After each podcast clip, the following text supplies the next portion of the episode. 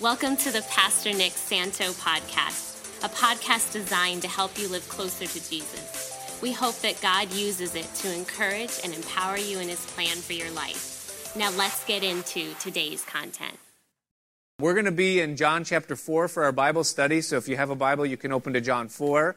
While you're turning there, the ushers are moving up and down the aisles. If you want to grab a Bible from them to follow along, uh, you can just get their attention. And a few announcements.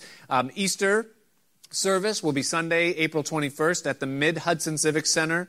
Uh, the doors will open at 9:15 a.m. and the service begins at 10. Parking is free, and there are invite cards by the thousands in the lobby, and we hope to uh, get them into as many hands as possible as we believe uh, that the message of Jesus' resurrection is the most powerful uh, force in the world. The hearing of that message uh, and the, the, the, uh, the, obtaining of it by those that will believe. And so uh, get invite cards in the hands of your friends and family and have them come and just hear the message. You guys who come to church here, you know we're, we don't, we're not after anything from anybody. We don't want anybody's money. We don't even, we don't even have a roster. You can't even say that we want that. You know, we just want to give that message out. And uh, so we make those invite cards available for you. Also, night of prayer this coming Sunday night, March 24th, 5 p.m.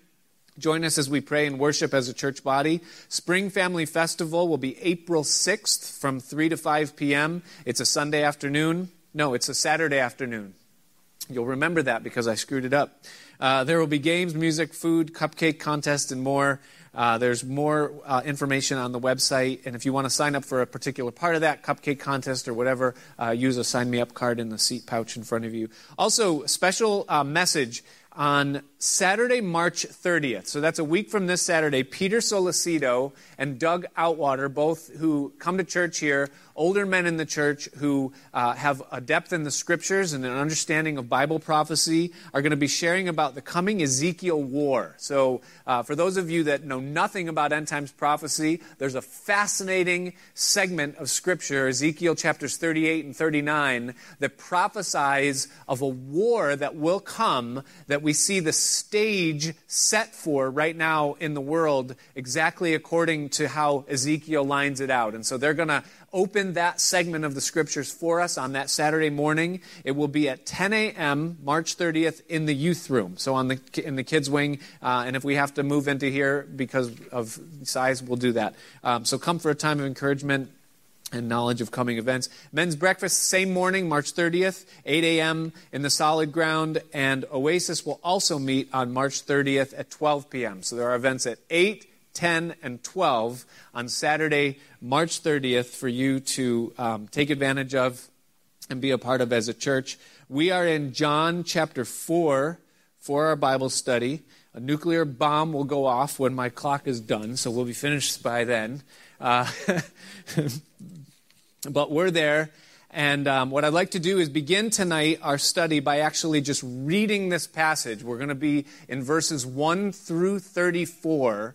And once I'm finished reading the passage, we'll work through it, but I won't read each part again. So I want to make sure that we get the whole uh, picture. So if you would just look with me at the chapter, starting in verse 1, it says that when therefore the Lord knew how the Pharisees had heard, so Jesus knew that they heard that Jesus himself had made and baptized more disciples than John, though Jesus himself baptized not, except his disciples. When he heard this, he left Judea and he departed again into Galilee. And he must needs go through Samaria. If you remember the layout of the land, Judea is in the south, Galilee is in the north, and Samaria is in between. And so he must needs go through Samaria then cometh he to a city of Samaria, which is called Sychar. Old Testament, Shechem. We may ring a bell if you've read the book of Genesis. Near to the parcel of ground that Jacob gave to his son Joseph. Now Jacob's well was there. Jesus, therefore, being wearied with his journey, sat thus on the well, and it was about the sixth hour, so about 12 noon. And there came a woman from Samaria to draw water. And Jesus said unto her, Give me to drink. He asks her for water. For his disciples were gone away into the city to buy meat. And so we realized there was two people at the well, Jesus and this Samaritan woman. Then said the woman of Samaria unto him, How is it that you, being a Jew, ask for a drink from me, which am a woman of Samaria? For the Jews have no dealings with the Samaritans. That was true. So Jesus answered and said unto her, If you knew the gift of God, and who it is that said to you, Give me to drink, you would have asked of him, and he would have given you living water. So the woman said unto him, Sir, you have nothing to draw with, and the well is deep. From whence then hast thou that living water? Are you greater than our father Jacob, which gave us the well, and drank from it himself and his children and his cattle? And so Jesus answered and said unto her, Whosoever drinks of this water, the water of this well, shall thirst again. But whosoever drinks of the water that I shall give him shall never thirst. But the water that I shall give shall be in him a well of water springing up into everlasting life. Different water. So the woman said unto him, Sir, give me this water that I thirst not neither come here to draw. And Jesus said unto her, Go and call your husband and come back. And the woman answered and said, I have no husband. Jesus said to her, You have well said, I have no husband, for you have had five husbands. And he whom thou now hast is not your husband. In that you said truly. The woman said unto him, Sir, I perceive that you are a prophet. Our fathers worshipped in this mountain, and you say that in Jerusalem is the place where men ought to worship. And Jesus said unto her, Woman, believe me, the hour comes when you shall neither in this mountain nor yet at Jerusalem worship the Father. You worship, you don't even know what. We know what we worship, for salvation is of the Jews. But the hour comes, and now is, when the true worshippers shall worship the Father in spirit and in truth, for the Father seeks such to worship him. God is a spirit, and they that worship him must worship him in spirit and in truth. The woman said unto him, I know that when Messiah comes, which is called the Christ, the Savior, that when he is come, that he will tell us all things. And Jesus said unto her, I that speak unto thee am. The he is italicized. It's not there in the original language. I that speak to thee am. And upon this came his disciples and marveled that he talked with the woman, yet no man said, What are you doing? or Why are you talking to her? The woman then left her water pot and went her way into the city and said to the men, I love this part, Come see a man which told me all things that I ever did. Is not this the Christ? Then they went out of the city and they came to him. And in the meanwhile, his disciples prayed him, saying, Master, eat.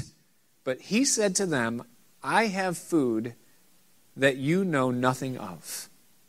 Therefore said the disciples to one another, Has any man brought him anything to eat? And Jesus said to them, My meat or my food is to do the will of him that sent me and to finish his work. While we were away this past week, um, we, we saw a lot of different places and different terrains and landscapes. And uh, where we ended up at the end of our journey, our last leg, we spent three days in the Smoky Mountains, uh, about 30 miles west of Asheville, North Carolina. And um, beautiful place situated in the Smokies, just gorgeous landscapes. And on one of the evenings that we were there, uh, we were making dinner, we were just unwinding from the day. Um, and everybody was kind of doing their thing in the um, Airbnb rental that we were in. And I was kind of surfing through Netflix and looking uh, for something to just put on in the background while Georgia was making dinner and we were all kind of doing our thing. And I stumbled onto this documentary called The Dawn Wall. And uh, basically, it chronicles, and, and, by the way, it's awesome. It's unbelievable. There, there are some words that maybe, depending on how, you know, you, you might not want to hear, but other than that, it's absolutely unbelievable. But basically, what it does is it follows uh, and chronicles the, um, the, the, the, feat of these two American rock climbers. I think the, the guy's name is Tommy Caldwell, and the other guy's name is Kevin Jorgeson. And uh, the, the, basically, the main character is this guy, Tommy Caldwell, and he is a professional rock climber, kind of a prodigy, took to it when he was very young and he wanted to climb uh, the mountain El Capitan, the, the rock face in Yosemite National Park.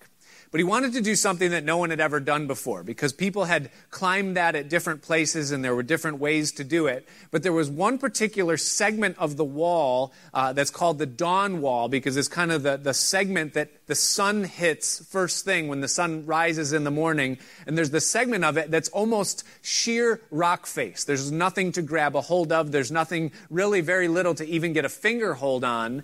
And because of that, no one has ever climbed that segment of the mountain before. And so he set forth to do it. He wanted to be the first one and he wanted a partner, so he pulled in his friend Kevin uh, and they made plans and they trained and prepared for a long time. basically, what they did is that they divided the span, and, and I have a photo of it that can go up on the screen uh, a photo of El Capitan. They divided the course that they would take of this dawn wall into 20 what they called pitches. And so one pitch is one segment of the wall, and they would do, try to do as many of these as they could uh, in the course of a day. And they all have different degrees of difficulty. And you'll notice that right about the middle, there's one that goes uh, sideways, you know, and that is probably the most difficult. It took them about a week to a week and a half to get across that. Now, they slept on the mountain, they hung tents, and, and it was just this wild documentary that we watched uh, of these men that were just scaling this wall and basically trying to get to the top. And so 20 pitches, it took 19 days, and they did it. Uh, they, they, they got over this wall, this amazing wall. And I uh, kind of was looking at that and taking all that in, and then considering the study that we have here this morning uh, and, and, the Lord began as I was driving 3,000 miles to uh, string some things together for me and, and reveal something absolutely amazing about Jesus Christ and about what he has done. When we read the Bible, uh, we read a lot about walls. It's a semi consistent theme as you go through the scriptures that you see walls. Uh, sometimes you see walls that exist in order to, uh, you know, be a barrier for something, like the walls of Jericho. You know, and we know the story of how the walls of Jericho came tumbling down, God knocking down those walls. Other times we read in the Bible about walls uh, that serve as prison walls. And so we see Paul and Silas in the Philippian jail praising God at midnight, and he caused the walls of the prison to be shaken from the foundations, and God took down those walls and he set them free. Uh, there are other times that walls are used symbolically in the scripture, like in Ephesians chapter 2, the apostle Paul says that Jesus has broken down the wall of separation that existed between Jew and Gentile and ultimately between man and God. And so what we see is that in the Bible, there are walls. And sometimes the walls are bad, like in the examples I just gave you. And other times, walls are good. Like in Isaiah, it talks about the walls of salvation. You know, and those walls are good walls. We want to be ensconced inside that, whatever that means, you know. And so there's bad walls and there's good walls. But what we see as the theme in Scripture is that anytime there is a wall that is keeping someone back from God's purpose in their life, or from God's promise or from God's fullness or from something that He has for them, then that wall is something that is an affront to God and it's something that He wants removed out of the way. Anytime there is something that is a wall of imprisonment, something that is confining us and keeping us in, not just keeping us out, but keeping us inside from experiencing something that He has beyond the borders of those walls, then that wall is an affront to God.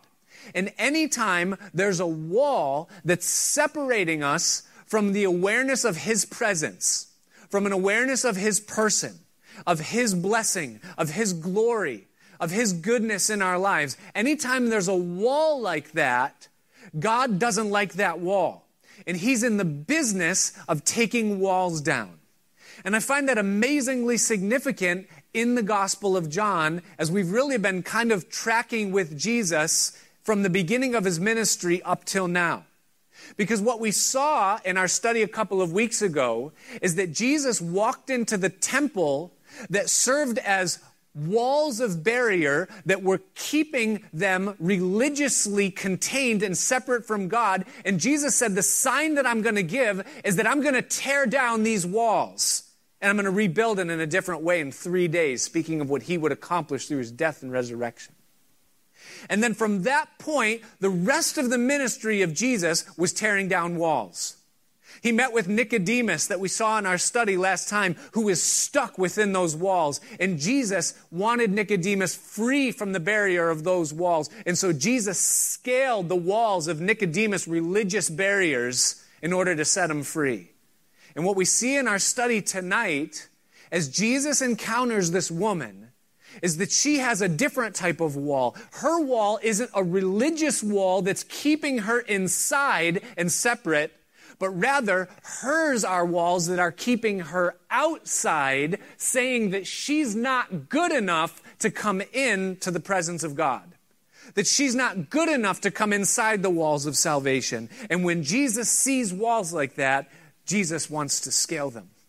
And he doesn't care if it's the dawn wall or if it's sheer rock face, he's going to do what he's got to do in order to scale a wall that's keeping someone from himself. And so, what we see in this chapter is we see Jesus scaling a high, impenetrable wall in order to liberate and bring a woman into freedom and into salvation. Now, the men in our example, Tommy and Kevin, they divided their climb into 20 pitches, 20 segments of the wall that they had to clear and conquer in order to meet their goal.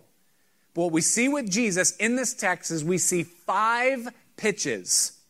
There are five things that Jesus does in his encounter with this woman in order to set her free, and we'll see those things as we move through it because he wants her inside. Now, the setup for this, for this uh, segment, this interaction that Jesus had with this woman, was first of all an occasion.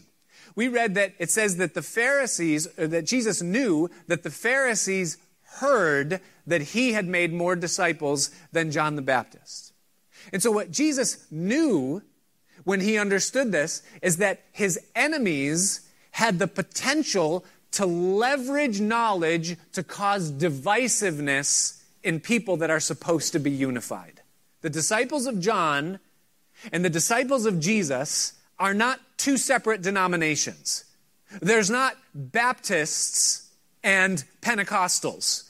You know, and, and Jesus realizes that if he stays where he is, then the enemies are going to capitalize on this potential distraction and they're going to sow division into the disciples of John and the disciples of Jesus, and Jesus doesn't want that. He doesn't want division in his body.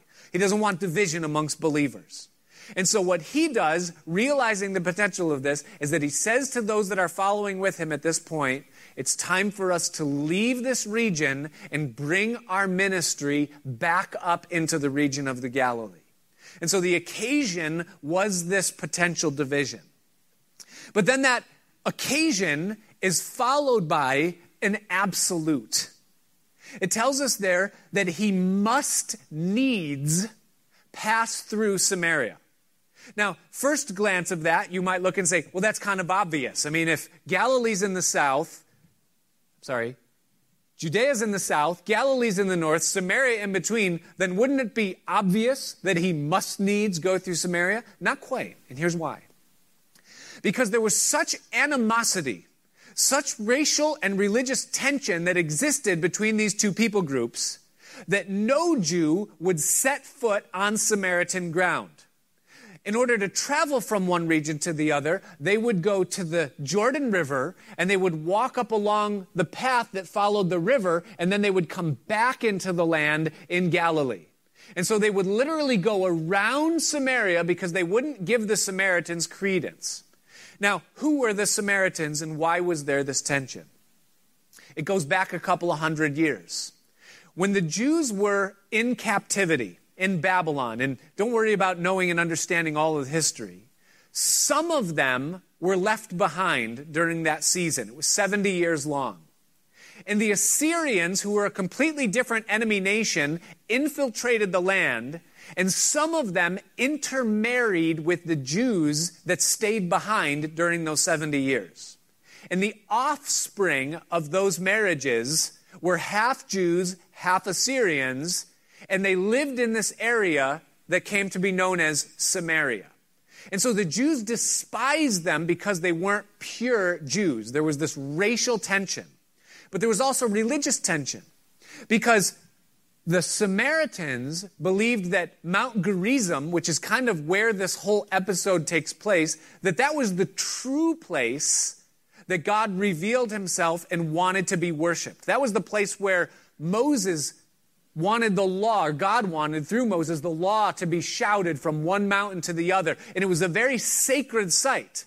And so they held to the fact that they were the legit worshipers of God and that the Jews were worshiping in the wrong place. So there was this whole racial tension, there was religious tension, and thus the Jews having that purebred blood and having claims to the Temple Mount in Jerusalem, they felt superior and they wouldn't give the Samaritans any credence. They would go around Samaria. But Jesus, it says that he must needs go through Samaria. And the reason for that is because Jesus has a reason. Jesus has a purpose. Jesus has something that he wants to do. He must need. So what he does is he goes through Samaria and he comes to the area historically that would be known as Shechem. And we're told that Jacob's well was there and that it says that Jesus being wearied from his journey. Now that just blows my mind to think of the Son of God being weary from his journey. And obviously, in a state of physical thirst, he comes to this well and he sits down. And as his disciples go into the village to buy food, Jesus finds himself alone. And then off in the distance, now here comes this woman bearing a pitcher of water that's surrounded by invisible walls that only Jesus can see. And as she approaches the well, Jesus looks at her and he engages her in a conversation. By the way, you may find this interesting. This interaction that Jesus has with this woman is the longest interaction that Jesus has with a person that's recorded in the whole entire New Testament. It's between Jesus and this woman at the well, and thus he begins this conversation by asking her a question. And he's going to begin scaling this wall. He asks her for a drink. He says, Would you please give me some water? Now, we know that Jesus is thirsty. But that's not the reason why Jesus engages this woman, and it's not the reason why he asks her for something. He doesn't ask her for something because he wants something for himself. He's asking her for something because he wants something for her. And what Jesus does in this is that he allows, and this is important because it's part of how he scales this wall, is that he allows a physical condition that he is feeling, this thirst and weariness that he has, to motivate compassion for a spiritual need that he sees that this woman has. He translates his physical feeling and he projects it upon what she's going through spiritually, and he allows it to motivate him to engage her into this conversation. And thus, he asks her for something that she needs. I wonder how often God does this in our lives. I wonder how often God asks us for things that he knows we need. Like when our kids, they come to us and, and they don't say it because they don't understand to be able to verbalize it, but they come to us desperate for leadership. And they're asking us to lead them. And, and, and really, what's happening is that God is asking us for something that He knows that we need. Because sometimes I don't know how to lead my kids because I don't even know how to be led. And I don't know if I'm the only one here that ever feels that way. But sometimes God puts us in those types of circumstances. Sometimes I have a wife that needs to be loved, and so she's coming to me, and she maybe isn't verbalizing it, but she's asking me for love.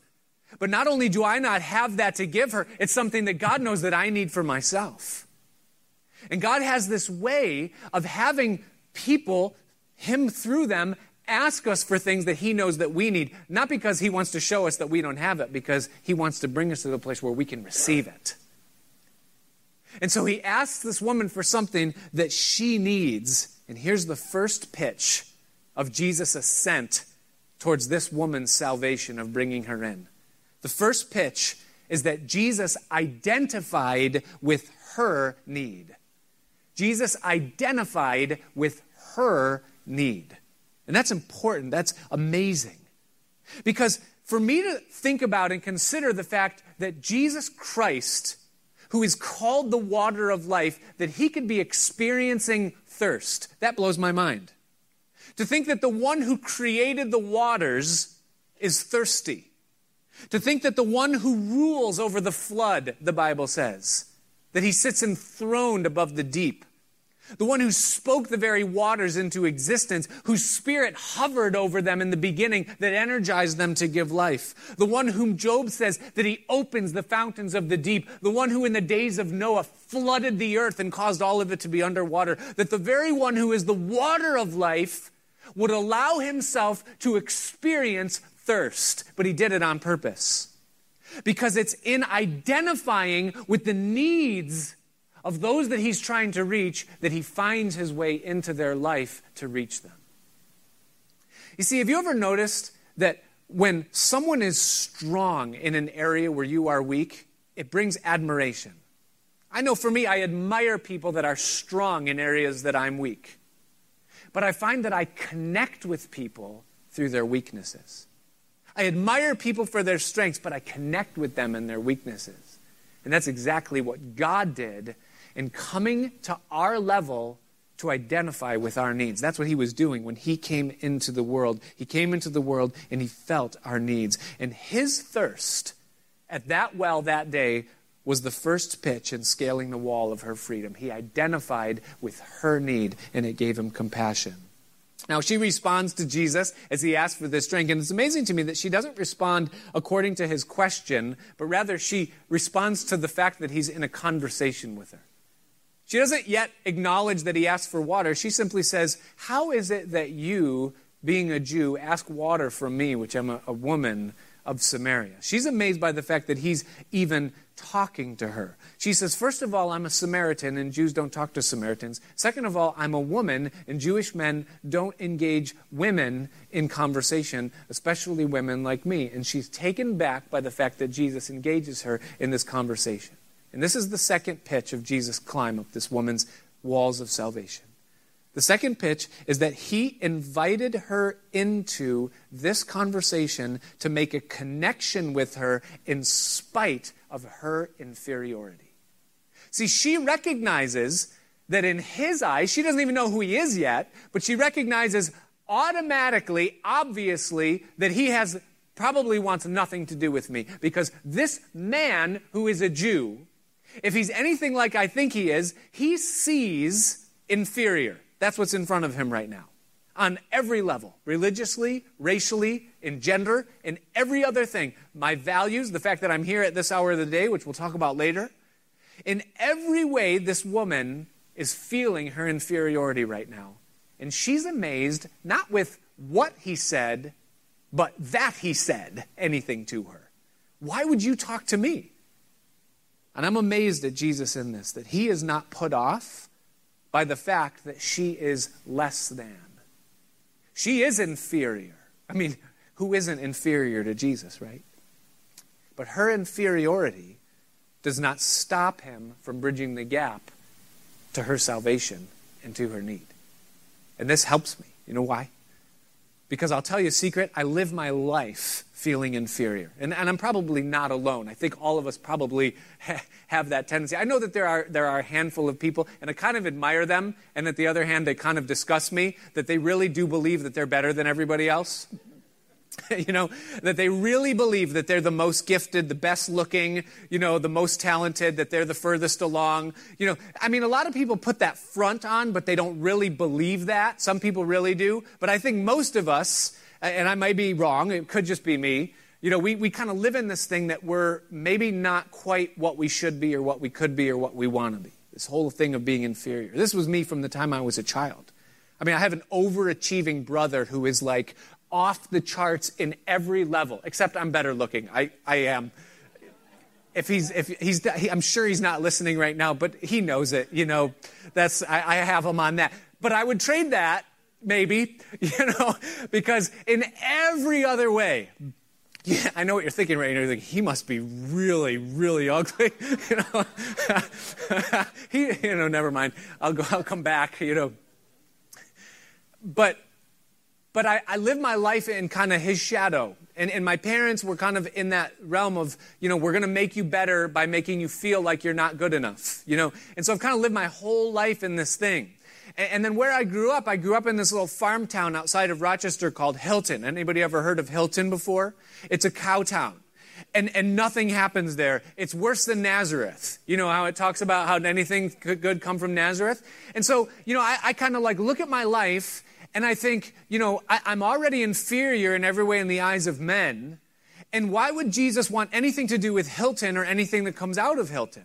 And so I kind of live my life here. And so when I see Jesus and he's not put off by someone's genuine inf- inferiority, and we're going to see that she's inferior in more ways than just her race and her gender, and that Jesus isn't put off by that, but that he went out of his way and he wearied himself literally to get down on the level of a woman who has needs, who's inferior, and then he identifies with her and he engages her in a conversation because he doesn't care that he's inferior. He loves her in spite of the fact that she's inferior. And that fills me with great hope, and it's part of him scaling the wall towards his freedom. He invited her in and he connected with her in spite of her inferiority. Well, Jesus goes on now and he identifies himself. She says, How is it that you, being a Jew, and he's so much more than a Jew? And so he identifies himself and he lets on lets her in on the fact that he's more than a Jew and he responds this way. He says, "If you knew, three things he says, if you knew the gift of God, and if you knew who it was that was speaking with you, then you would have asked of me, and I would have given you, and then a new substance in the text, he says, living water, artesian springs, wells that spring up from outside. If you knew the gift of God, what God wanted to impart to you, and who it was that was offering you this gift, and what this gift was, this living water, Jesus says, then you would have asked from me and I would have given you this living water. It would have been your question, your ask, not mine. So, what does Jesus do? And this is the third pitch in this uh, climb of Jesus towards this woman is that he informed her, pitch number three, is that he informed her of his ability to meet her need. He discloses to her that he's aware that she is thirsty and he says, I would have given you, or I would give you living water, something that you didn't even know that was possible, something that would satisfy from within. And so Jesus then hears from the woman, and she kind of is confused because she's thinking physical and he's talking spiritual. And she says, You don't have a bucket, the well is deep, and who do you think you are? Jacob dug the well, and you don't even have a bucket. So how are you going to give me water from a well when you're asking me for a drink? And how are you? And she's confused because she thinks Jesus is talking physical. And Jesus is trying to speak to her in the spiritual. And so he explains it to her. He says that you're drinking from water here that's going to make you thirst again. That's why you're here every day coming back. That's why you're satisfying your thirst every day. That's why you keep coming back for more every day. Because this water is going to keep you thirsty. He said, But if you drink the water that I give, you will never thirst again. That water will spring up. That's a well from the inside. It's an artesian well that comes from the inside. And she confesses her need to him in verse 15. She says that the woman said unto him, Sir, give me this water that I thirst not. That's important. She confesses. He's gotten through, he's climbing the wall, he's scaling the horizontal section. She says, I'm thirsty. You nailed it. There is something inside of me. Can I tell you something, church, Christian, human, male, female, young, old? Can I tell you something? Everyone's thirsty. Every single one of us in this room has a thirst. Ever since the Garden of Eden, when Adam ate from the tree of knowledge and was cut off from the life of God, he became a withered branch, and every one of his descendants, which includes you and I that are here tonight, unless you know something that I don't know, every one of us have a thirst. One of the things that I do for fun and also because I have to is collect firewood each year. And I'm amazed when I cut down a tree to watch that almost immediately, within an hour, the leaves of a tree will wither when it's separated from its roots. And what happened to humanity when Adam separated from God is that a thirst was born inside of us, and we spend our lives trying to satisfy that thirst. And every single one of us have a well that we are accustomed to drawing from to try to satisfy that thirst. For some, your well is a constant need for affirmation. That's why every day you're looking at how many likes you have. If anyone has commented on your post or on your photo or on your video or liked the fact that you went on vacation. And so you're searching for affirmation, and that affirmation for you is, is a well. It's something that satisfies, but it's a well that ultimately leaves you more thirsty because you get the affirmation, but it's not enough, and you find yourself you have to go back for more. For some, the well is an unhealthy drive for success or to excel or to be admired by people. For others, the well is an addiction, whether it's sexual or whether it's spending or whether it's some substance that you find that you have to keep going to the well and keep putting something inside to try to satisfy the need that you feel. For some, it's the need to project a perfect image, to have perfect kids or a perfect house or a perfectly clean car. Whatever it is that motivates you, that invigorates you, that you find yourself going deeper and deeper into and closer and closer to and more frequently visiting to try to satisfy something on the inside, that's what you're thirsty for. But the problem is that water can never satisfy because it's filled with salt. And no matter how much of it you drink, it's going to call you to drink that much more. And ultimately, it's going to dehydrate you and suck the life out of you until it kills you. And every single one of us knows what it means to be thirsty. And what Jesus is saying to this woman and to us is that it doesn't matter what the well is, it won't satisfy you, it will only leave you craving more. But what I can give you the gift of God that's freely provided by me is not a well that you have to come to every single day and try to eke a drop out of it in order to sustain yourself. But the water that I will give is an artesian well. An artesian well is a water source that has natural ground pressure and thus it springs up out of the ground. You don't need a bucket, you don't need a pump. You don't need anything to draw it up. It comes up on its own. And what Jesus is saying is that when I give you the drink that I came to provide, and you drink of this water, that water is going to become from the inside of you, not from the outside, but from the inside, it's going to be an artesian well that springs up into everlasting life, age abiding life. That not only speaks of quantity, but quality. He's like, That's the water that I can give to you. Well, the conversation continues as Jesus goes on. And I love what Jesus does next because he's got a very challenging portion of the wall to climb now. Because the woman confesses her thirst and she asks. That's what he said, right? He said, If you ask, I'll give it to you. And she asks. She said, Lord, give me this water. She made the request.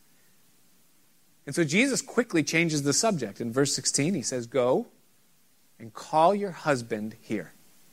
Wait, wait, wait, wait, wait. How, how did we get on husband? We were on water. We were on satisfaction. We were on eternal life. And you're twisted. What, what do you mean go and call my husband here? So the woman looks at Jesus, maybe a little suspicious, maybe a little inquisitive, and she says, I don't have a husband. I don't know what you're talking about. You know, the living water. This is strange. Jew, is this a dream? What's going on? He says, Call your husband here. You ever have a dream and like all of a sudden you're in a different place. You know, how did I get here? You know, and, and it's kind of the conversation. You know, what do you mean call my husband? And, and Jesus says, You're right in saying that you have no husband. You have had five husbands, and the man that you're living with now is not your husband. And she gives herself away because she replies to Jesus and she says, Sir, I perceive that you're a prophet. She probably had a half smile on her face. She probably thought, Have you been reading my mail? Did you hack my Instagram, you know, uh, have you been talking to my parents, you know, this whole thing. But she also knows this guy's a Jew. He's not been hanging out in Samaria. I've never seen him before. He doesn't know anything in my life. And so, half smile, but in full honesty, she looks at him and she says, You know something about me that no one else could know about me. And she says, I perceive that you are a prophet. Now, what Jesus does here in this pitch is that he, number four, he isolates her issue. He isolates her issue. He goes right to the core of the well that she has been drinking from for God only knows how long and he puts his finger right on it. He goes right for it. If she's going to drink the water that he's going to provide, then there has to be a transition from the water that she has been drinking, and thus Jesus goes right to the core of it, and he puts his finger directly on the wound. Now, if you ever had a scar and someone touches a scar? The touch of a scar reminds you of the wound, but it, it doesn't, you know, turn you away. But if you have an open wound and someone touches your wound, I, I had a, a, I think I fractured my wrist on a hike with my son. I never got it checked out, but it hurt long enough that I think something broke in there. There's a brother in this church, Carl. I don't know if he's here tonight. His daughter is. He, if he shakes your hand, he could break your wrist. I mean, this guy just like, and, and so I go and I shook his hand and I, ah, you know, and he's like, whoa, whoa. I was like, no, no, it's nothing, you know, no. When you touch a wound, a person feels it. And what Jesus does in this instance by going to this woman and exposing what she's gone through and where she's been drinking from is he doesn't touch a scar, he touches a wound and she feels it. And she immediately, in the feeling of this whole thing, she goes into this whole diversion where she begins to ask questions now. She, she asks Jesus a question. She diverts him. She goes, Hey, our fathers, you're a prophet, our fathers said to worship here. But your people say that we're supposed to worship in Jerusalem. I went to a church that said Calvinism is the right way. And, and, and, and I went to another church that said Arminianism is the right way. I went to some people that said once you're saved, you're always saved. Other people said that you can lose your salvation. I, some people say there, there is no hell. And you, you ever been around someone? You, know, you, you hit the wound, you bring up the issue, and all of a sudden now it's a theological debate. It's a diversion. Now, she's asking questions of Jesus, and maybe the questions are legitimate and maybe they're not, but most likely she is shielding from dealing with the issue that's right in front of her face right now, and that is the thing. Now, you say, why in the world would Jesus do this? This woman is at the well at noon. Nobody goes to the well at noon. That's why it's just Jesus and the woman. The time that you go to the well is either early in the morning or late in the evening. And the reason for that is because people work during the day and it's hot during the day and you don't carry water during that time. So the fact that this woman is at the well at noon, the fact that it's been exposed that she has had five husbands, and we don't know what happened to them, or if it was divorce or death or anything else, that's not told to us. But what we can gather is that this woman is already feeling shame about who she is in the life that she's been living. She doesn't want to be around people. And now she's around a person who not only is exposing her shame, but he's making it shameful right in her face. And she's like, whoa, whoa, whoa, what, what in the world is? And we ask the question, we say, why is Jesus doing this? There's two reasons. One is because that's the well that's been drying her up for a long time. And she must be free of it if she's going to live. That's number one, but that's not the greater reason.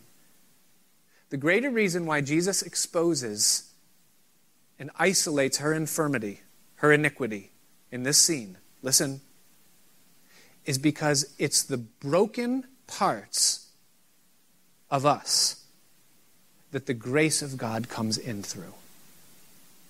See, He doesn't come into the perfect image that we portray of what we are supposed to be and what we want other people to think that we are. He doesn't meet us there.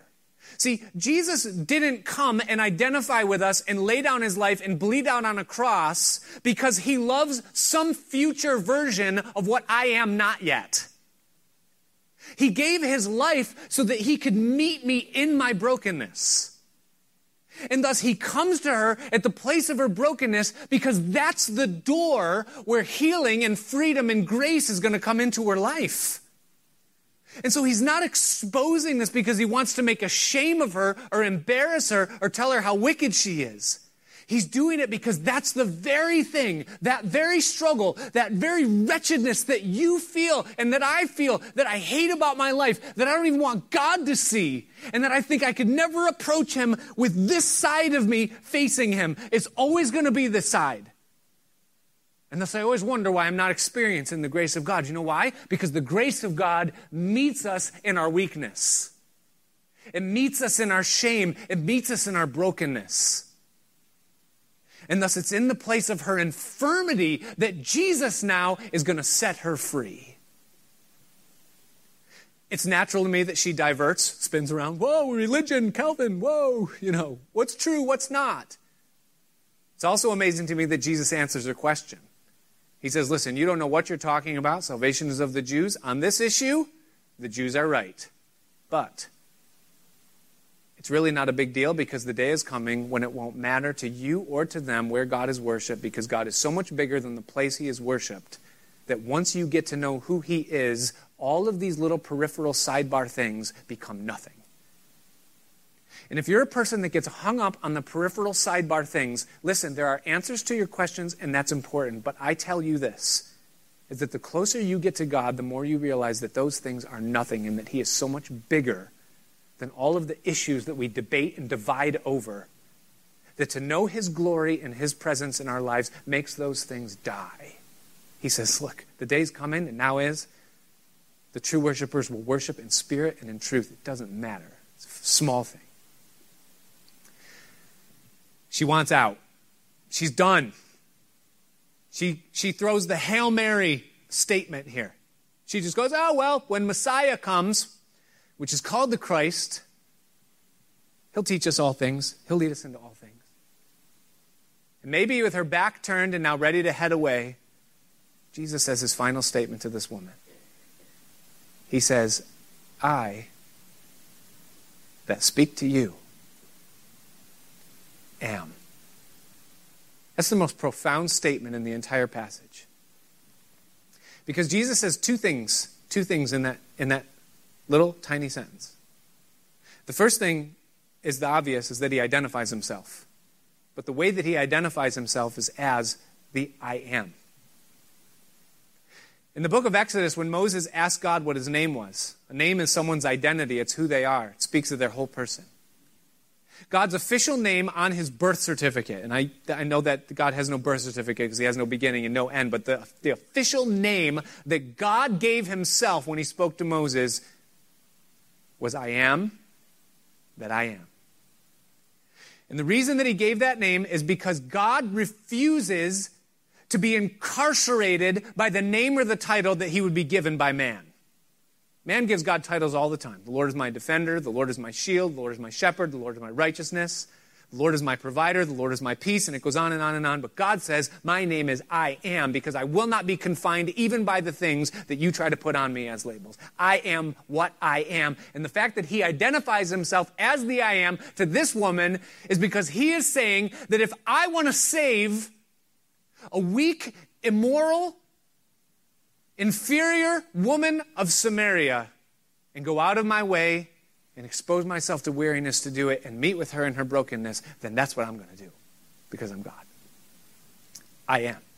That's the first thing that he's saying is identifying himself. But the second thing that he is saying to her, when he says, that speak to you, he said, I that speak to you am. That's the answer to her first question. Remember her first question? How is it that you speak to me? And he says, I that speak to you. You say, what's so significant? What's so powerful about that? Here's what it is. Is that for her, every dot, by the way, this is the fifth pitch of Jesus' climb up the wall, and that is that he infuses her with hope. Because when he says those words, everything connects. He's passing through Samaria. He's thirsty, identifying with my need. He's sitting on this well right now. He's talking to me, though I be inferior. He's got something for my life. He gives the answer. He knows what my greatest need is. He's isolated my weakness and shown that He's willing to forgive me in spite of my immorality. And when he says, I that speak to you, she realizes that if he is speaking to me, then that means not only is he the Savior, but that he's willing to save me. And she got it. It clicked. You know how we know that? Because she doesn't say another word. She doesn't say, wait, whoa, whoa, whoa, what do you say? She, she got it. She got it, so much she got it, that she drops her bucket. And that's some of my favorite words in the Bible, that she dropped her bucket. Because what happened in that moment is that Jesus came into her life in such a profound and powerful and eternal way that immediately, automatically, the thirst that she had inside was no longer relevant in her life. She dropped the very thing that she came to do in that moment, and she runs into the village, and she has no shame now. She's in the village going, Look, a man, he told me everything I ever did. Those guys in the village are going, Whoa, what? I know some of the things that you've done. I was on the other side of that. You know, and they're going, what? And now, no shame. She doesn't care if it's 12 noon. She doesn't care if it's 9 in the morning, 3 in the afternoon. She's free. She's free. She's free. What's the point of the passage? The point of the passage is this is that Jesus scales the walls of separation that keep people back from him and that he did it for her and if he did it for her then who won't he do it for? Do you know and realize that this passage that we just read is the direct fulfillment of a prophecy, a specific prophecy? We're told three times in the passage that this conversation took place at Jacob's well in Shechem. We're told it was the parcel of land that Jacob gave to Joseph. We're told that it's Jacob's well. And then the woman says, Hey, Jacob dug this well. That's significant in the passage. Why does John make it clear to us where this conversation took place. Here's why. Because in Genesis chapter 49, verse 22, was it 22? It'll go up on the screen. It might be 19. My, you know, it's time for me to stop. The nuclear bomb's about to go off here on the floor in front of me. It is 22. Jacob prophesied over his sons. And when he came to Joseph, he said, Joseph is a fruitful or a fruitful branch even a fruitful branch by a well whose branches run over the wall. Now, think about what it says. He's a fruitful branch by a well whose branches run over the wall. His fruit runs over the wall. In Joshua 24 32, the second to last verse in the book of Joshua, we are told in that passage it says that the bones of Joseph, which the children of Israel brought up out of Egypt, buried they in Shechem in the parcel of ground that Jacob bought from the sons of Hamor, the father of Shechem, for, for, for an inheritance. Listen, here, here, here, connect it, connect it. Joseph was buried by the well. Joseph was buried in the place here. His bones were buried by this well. Jacob prophesied, and he will be a fruitful, Joseph, a fruitful bough whose branches run over the wall. Joseph was a type of Jesus Christ. Listen, this conversation is a fulfillment of a prophecy that the greater than Joseph, Jesus, would grow up by the well, that his branches would scale the wall and his fruit would be reached by those on the other side. You see, Jesus did it. He climbed the wall of salvation for her sake, and he brought her in. So, what's the message, Jesus, in all of this? By the way, you realize that the passage closes. If you look at the last verse of the passage, verse 34, when remember they said, Did you eat anything? And he says, I have food that you don't know anything about. And, and, and then he said, My food is to do the will of him that sent me and to finish his work. That was, that's what satisfied Jesus, is to finish the work of the Father. And, and here's why that's important and, and significant. Because if you read John chapter 19, verse 28 through 32, the very end of Jesus' life, the very last thing that he said when he was on the cross, before he said it is finished, anybody know what it is? What he said? Someone said it. Say it loud. He said, I thirst. The last thing that Jesus said on the cross before he said it is finished is he said, I thirst. The only other time that we read Jesus saying anything like it, besides John chapter 4, he said, I thirst. Why did he say that right before he gave up the ghost? Here's why. Because we wanted humanity to know is that he came into this world and he lived his life and died his death in order to identify with our brokenness and to provide a way that through that very brokenness that we possess, that we might come into a relationship with the true and living God and not only know him, but be healed and satisfied. Jesus would say, If any man thirst, let him come unto me and drink, and out of his belly will flow torrents of living water. That's a promise that he gave. I'd ask you to stand with me as we close our service tonight. And I wonder if there are any of us here that there's an area of our life, like this woman, that we've been hiding, obviously, from others. But even more than that, we've been hiding it from God. The secret place of our shame, the thing that causes us to go to the well at noon, the thing that causes us to isolate from others the thing that makes us feel like we can never truly expose who we truly are because if we did, then it would just be nothing but shame. What I want you to know tonight is that it's in that very thing that God wants to meet with you the strongest. He already knows that it's there. You can't hide it from Him. And He's not waiting for you to get it right so that He can do something greater in your life. No, it's through that very thing. That's the place. That's the opening. That's the wound. And if maybe you're here tonight, right now, you know what that thing is in your life. That thing is the greatest shame, it's the greatest barrier, it's the greatest rock that's keeping you back from knowing Him. And I wonder if just maybe with the lifting of your hand, you would say, I want God to take this. I want God to fill this. I want God to meet me here, and I don't want to live this way anymore. I want to know freedom. When He says that the truth will make you free, I want to know what it means to be made free. Are there any here that would have the courage to raise their hand. They would be willing to lift that to God and say, God, I am thirsty. Would you give me a drink? Father, I want to pray tonight for my brothers and sisters. Maybe that they know you, but there's a thirst, there's a need, there's a shame. You're the I am. You identified with every desire, every bit of iniquity, you know every need. And you say that you're the living water, the living water that can satisfy to the deepest place, that flows as torrents from within. Lord, we open ourselves to you right now and we ask you, Father, we ask you that you'd meet with us here. We abhor these things, Lord.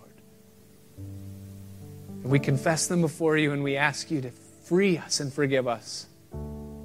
We pray collectively, Lord, Give me this water.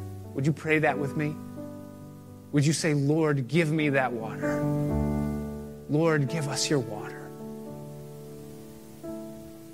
Let nothing be held back. You scaled the walls for us.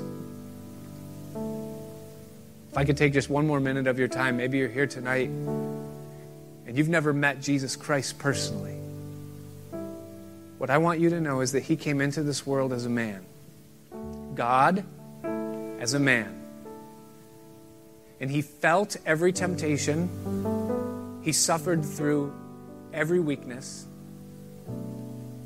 he felt every appetite, and yet he overcame all of it.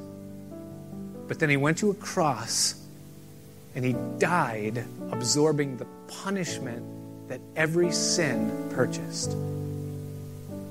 And on that cross, he said, Father, forgive them. And he finished it with, It is finished. He paid the price for forgiveness and freedom. And if you've never given your life to Jesus Christ and asked Him to save you and know you and free you and infuse you with eternity and to fill you with Himself, and you want to know his salvation, I would ask you right now to shoot your hand up in the air and say, I want Jesus. I see hands. I want Jesus. I believe. I desire. I receive. Would you all pray this prayer with me so that no one prays alone? Jesus, I open my heart to you. I believe in who you are, and I want to be saved. Come into my life. Fill me with your spirit. Save me from my sins. Fill me with living water. Help me to know you, to walk with you, and to live before you, to know your love in my heart and in my life. I want to follow you from this day forward. In Jesus' name, amen. Thanks for joining us for the Pastor Nick Santo podcast. To regularly receive these teachings, be sure to subscribe so that you can get it automatically when it's released. If you find this material helpful, please share it and help us get the message of Jesus out to others. We also appreciate your feedback. So if you would, leave a review in iTunes or email us at pastor.nickpc at gmail.com. Until next time, may you continue to love, learn, and live the way of Jesus.